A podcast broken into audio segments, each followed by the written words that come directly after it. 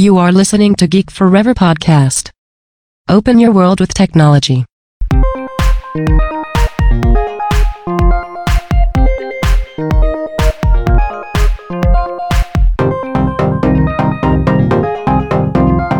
This is Geek Life.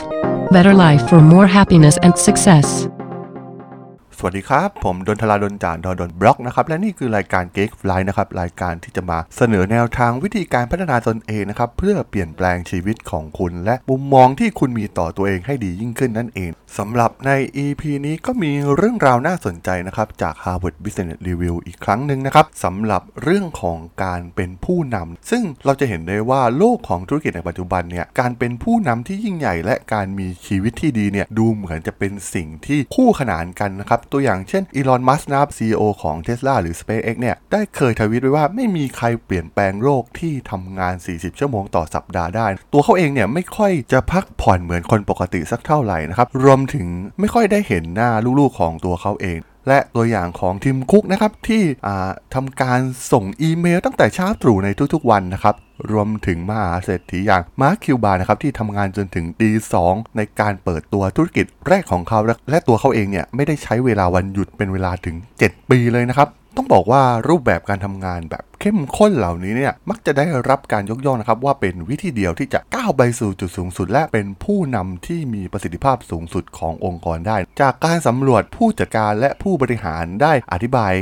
ลักษณะการทำงานในอุดมคติ ก็คือเป็นการเป็นคนที่ไม่มีชีวิตส่วนตัว หรือต้องรับผิดชอบในการดูแลส่วนอื่นๆ ซึ่งเหล่านี้นะครับผู้นำส่วนใหญ่เองเป็นผู้กำหนดสำหรับองค์กร และเป็นแบบอย่างพฤติกรรมสำหรับคนอื่นๆ แต่พบว่าจากการให้สัมภาษณ์ CEO 3 คนนะครับที่ได้รับการยกย่องนะครับ โดย Harvard Business Review เนี่ยกล่าวว่างานในรูปแบบการทำงาน 24 ทับ 7 หรือทำงานแทบจะตลอดเวลาตลอดทั้งอาทิตย์เนี่ย พวกเขาก็ยอมรับนะครับว่ามันไม่ใช่เป็นแบบอย่างที่ดี ซึ่งแน่นอนนะครับว่ามันต้องเป็นอย่างนั้นเลยนะครับ ซึ่งนั่นเองนะครับเป็นคำถามที่เจสสิก้าเดอะกรูดนะครับพยายามหาคำตอบเมื่อเกือบ 20 ปีที่แล้วนะครับเมื่อเธอเริ่มก่อตั้งสถาบันเติร์ดผ่านที่ไม่แสวงหาผลกำไร ซึ่งเป็นองค์กรที่อุทิศตนเพื่อช่วยเหลือผู้คนในการหาเวลาให้กับครอบครัวและชีวิตโดยโดยเธอเนี่ยได้ร่วมก่อตั้งกับกลุ่มชายและหญิงที่เป็นผู้บริหารระดับสูงของสำนักงานกฎหมายหน่วยงานบริการภาครัฐรวมถึงบริษัทติด Fortune 500 นะครับ เช่น IBM หรือ Ford ที่ต้องการท้าทายความคิดว่าความสมดุล ระหว่างชีวิตการทำงานเนี่ยเป็นไปไม่ได้นะครับสำหรับผู้นำที่ดี ซึ่งต้องบอกว่าเธอเนี่ยได้ใช้การโทรศัพท์ และการประชุมนะครับเป็นประจำเป็นเวลาเกือบ 2 ทศวรรษนะครับตลอดจนถึงการประชุมสุดยอดผู้นำต่างๆนะครับ ซึ่งกลุ่มคนกลุ่มนี้เนี่ยได้ช่วยกันคิดหาวิธีทำงานอย่างมีประสิทธิภาพมากขึ้นนะครับ และให้พวกเขาเนี่ยมีเวลาสำหรับใช้ชีวิต ซึ่งพวกเขาเนี่ยจะแบ่งปันกลยุทธ์ที่ประสบความสำเร็จ และเรียนรู้จากความล้มเหลวที่เกิดขึ้น ซึ่งกลุ่มนังกล่าวเนี่ยจะมีการอภิปรายอย่างเข้มข้นนะครับเกี่ยวกับขอบเขตการทำงาน รวมถึงวิธีที่พวกเขาเนี่ยจะจัดการความสมดุลในชีวิตการทำงาน เมื่อเผชิญกับเหตุฉุกเฉินในการทำงาน หรือเรื่องราวเหตุฉุกเฉินในชีวิตนั่นเองนะครับ โดยทางเดอะกรูดเองเนี่ยก็ได้รวบรวมและวิเคราะห์ เพื่อหาแนวทางปฏิบัติที่ดีที่สุด ซึ่งมีตัวอย่างที่เดอะกรูดสังเกตเห็นว่า ผู้นำเหล่านี้จำนวนหนึ่งเนี่ยมีความสามารถในการลาพักร้อนเพื่อไปอยู่กับครอบครัวและเพื่อนๆ และพวกเขาเนี่ยก็กลับมาทำงานได้แบบสดชื่นอีกครั้งนะครับ ซึ่งกลยุทธ์แรกของพวกเขาที่น่าสนใจก็คือ ให้ใช้รายการวันหยุดพักผ่อนให้เต็มที่นั่นเอง ซึ่งต้องมีการวางแผนวันหยุดพักผ่อน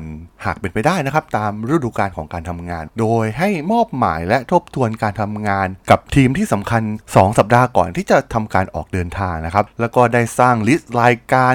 งานที่รอได้นะครับ 1 สัปดาห์ก่อนวันหยุด และหลีกเลี่ยงการจัดตารางการประชุม และโทรศัพท์ 1 วันก่อนและ 1 วันหลังวันหยุด เพื่อให้ความสำคัญกับลำดับความสำคัญที่สุดของงานนั่นเองนะครับ และอีกหนึ่งกลยุทธ์ที่น่าสนใจนะครับนั่นก็คือการหาเวลาเงียบๆเพื่อมุ่งเน้นไปที่ลำดับความสำคัญในที่ทำงาน แทนที่จะอยู่ในโหมดงานเร่งด่วนอยู่ตลอดเวลา รวมถึงในการตอบสนองต่ออีเมล การประชุม และเรื่องเหตุฉุกเฉินสำหรับการทำงาน ซึ่งสุดท้ายเนี่ยเธอพบว่าการกำหนดลำดับความสำคัญเนี่ยจะช่วยเหลือในการทำงาน ซึ่งเป็นวิธีดีมากๆนะครับสำหรับทุกคนในการทำงาน โดยทางเดอะกรูเนี่ยได้สรุปข้อคิดนะครับสำหรับผู้นำที่จะอยู่ภายใต้ภาวะความกดดัน แล้วก็ทำให้ชีวิตเนี่ยเกิดความสมดุลในชีวิตการทำงานกับชีวิตส่วนตัว ซึ่งพบว่าบุคคลเหล่านี้เนี่ยต้องฝึกฝนทักษะเกี่ยวกับความสัมพันธ์ 3 ประการที่น่าสนใจได้แก่ 1. นะครับการเรียนรู้ที่จะทำงานอย่างแตกต่าง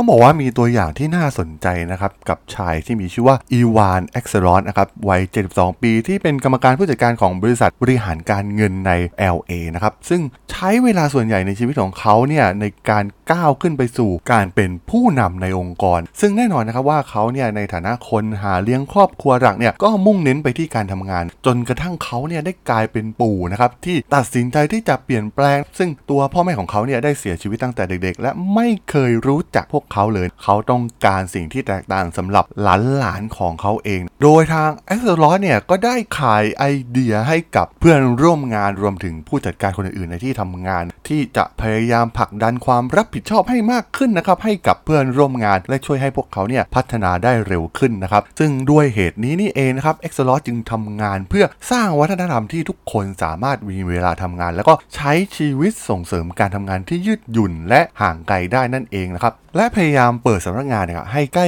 กับที่ที่ผู้คนอาศัยอยู่เพื่อลดเวลาในการเดินทางนะครับ แล้วก็พยายามสรรหาและฝึกอบรมรวมถึงค่าใช้จ่ายต่างๆ เพิ่มขวัญกำลังใจและประสิทธิภาพของพนักงานซึ่งตัวเขาเองเนี่ยก็ได้สรุปแนวคิดของเขาว่าโครงสร้างที่ช่วยให้ผู้คนมีความยืดหยุ่นเนี่ยพวกเขาเนี่ยจะสร้างผลลัพธ์ที่ดีกว่าให้กับองค์กรนะครับสำหรับข้อที่ 2 ก็คือให้เชื่อมั่นในแผนการของคุณนะครับ และพูดมันออกมาให้ดังๆนะครับ ให้เพื่อนร่วมงานเนี่ยได้ยินมิเชลฮิกคอกนะครับที่เป็นผู้สอบบัญชีที่รัฐเท็กซัสนะครับ เธอได้พบจุดตัดในอาชีพของเธอ ซึ่งเธอเนี่ยรักงานของเธอมาก แล้วก็ต้องการที่จะเป็นหุ้นส่วนของบริษัท แต่เธอพบว่าแบบอย่างเดียวที่เธอเห็นในการทำงานแบบเธอก็คือ การที่เพื่อนร่วมงานของเธอเนี่ยแทบจะไม่มีเวลาให้กับภรรยาหรือลูกเลย ซึ่งเธอไม่ต้องการแบบนั้นนะครับ ซึ่งเมื่อลูกสาวของเธอเนี่ยอายุได้ 5 ขวบเนี่ยทำให้เธอเนี่ยต้องคิดอย่างหนัก ซึ่งไม่เพียงแค่วิธีการจัดการกับลูกของเธอในช่วงฤดูร้อนเท่านั้น แต่ว่ายังเป็นสิ่งที่เธอต้องการจ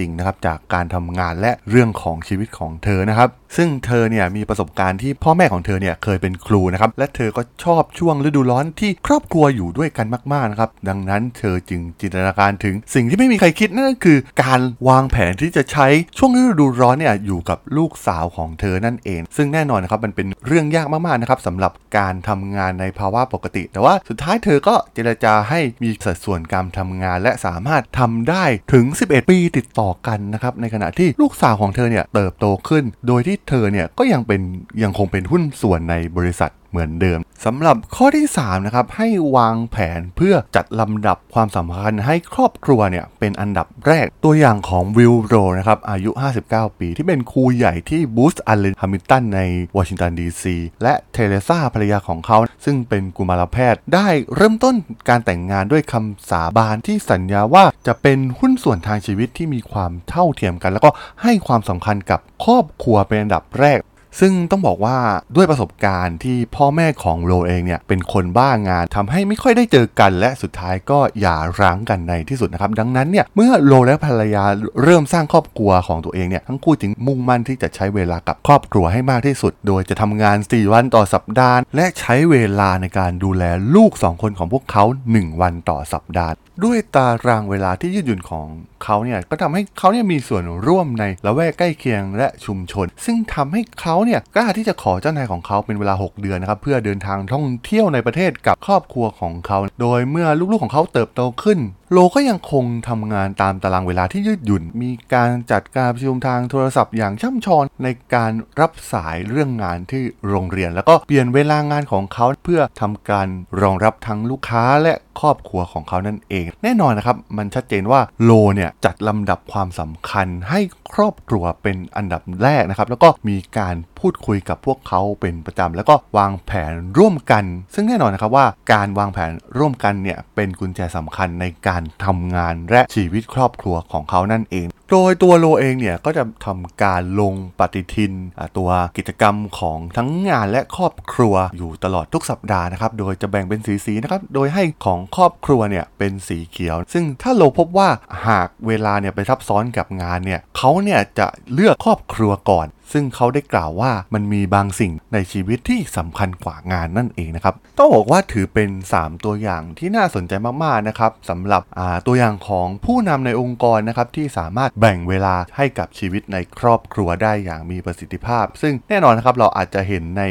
หนังสือหรือว่าในาบทความต่างๆ ที่ยกย่องบุคคลที่ทำงานหนักมากๆนะครับโดยไม่ให้แทบจะไม่ให้เวลากับครอบครัว แต่ว่ามันก็ยังมีอีกหลายคนนะครับที่สามารถแบ่งเวลาเหล่านี้ได้ที่สามารถ balance ชีวิตของการทำงาน และชีวิตครอบครัวได้อย่างมีประสิทธิภาพนั่นเอง ซึ่งแน่นอนนะครับว่าหากเราได้ยินเรื่องราวเหล่านี้มากขึ้นเท่าไหร่นะครับเราก็จะพบว่าาการ balance ระหว่างชีวิตการทำงานและครอบครัวเนี่ยมันสามารถเป็นไปได้นั่นเองนะครับผม สำหรับใน EP นี้เนี่ยผมก็ต้องขอจบไว้เพียงเท่านี้ก่อนนะครับสำหรับเพื่อนๆที่สนใจ เรื่องราวที่เกี่ยวข้องกับการพัฒนาตนเอง หรือเนื้อหาในการใช้ชีวิตให้ดีขึ้น สามารถติดตามกันได้นะครับ ทางช่อง Geek Forever Podcast ตอนนี้ก็มีอยู่ในแพลตฟอร์มหลักๆ ทั้ง Podbean Apple Podcast Google Podcast Spotify YouTube แล้วก็จะมีการอัปโหลดลงแพลตฟอร์ม Blockdit ในทุกๆตอนอยู่แล้วด้วยนะครับถ้าไงก็ฝากกด Follow ฝากกด Subscribe กันด้วยนะครับสำหรับใน EP นี้เนี่ยผมก็ต้องขอลากันไปก่อนนะครับเจอกันใหม่ใน EP หน้านะครับผมสวัสดีครับ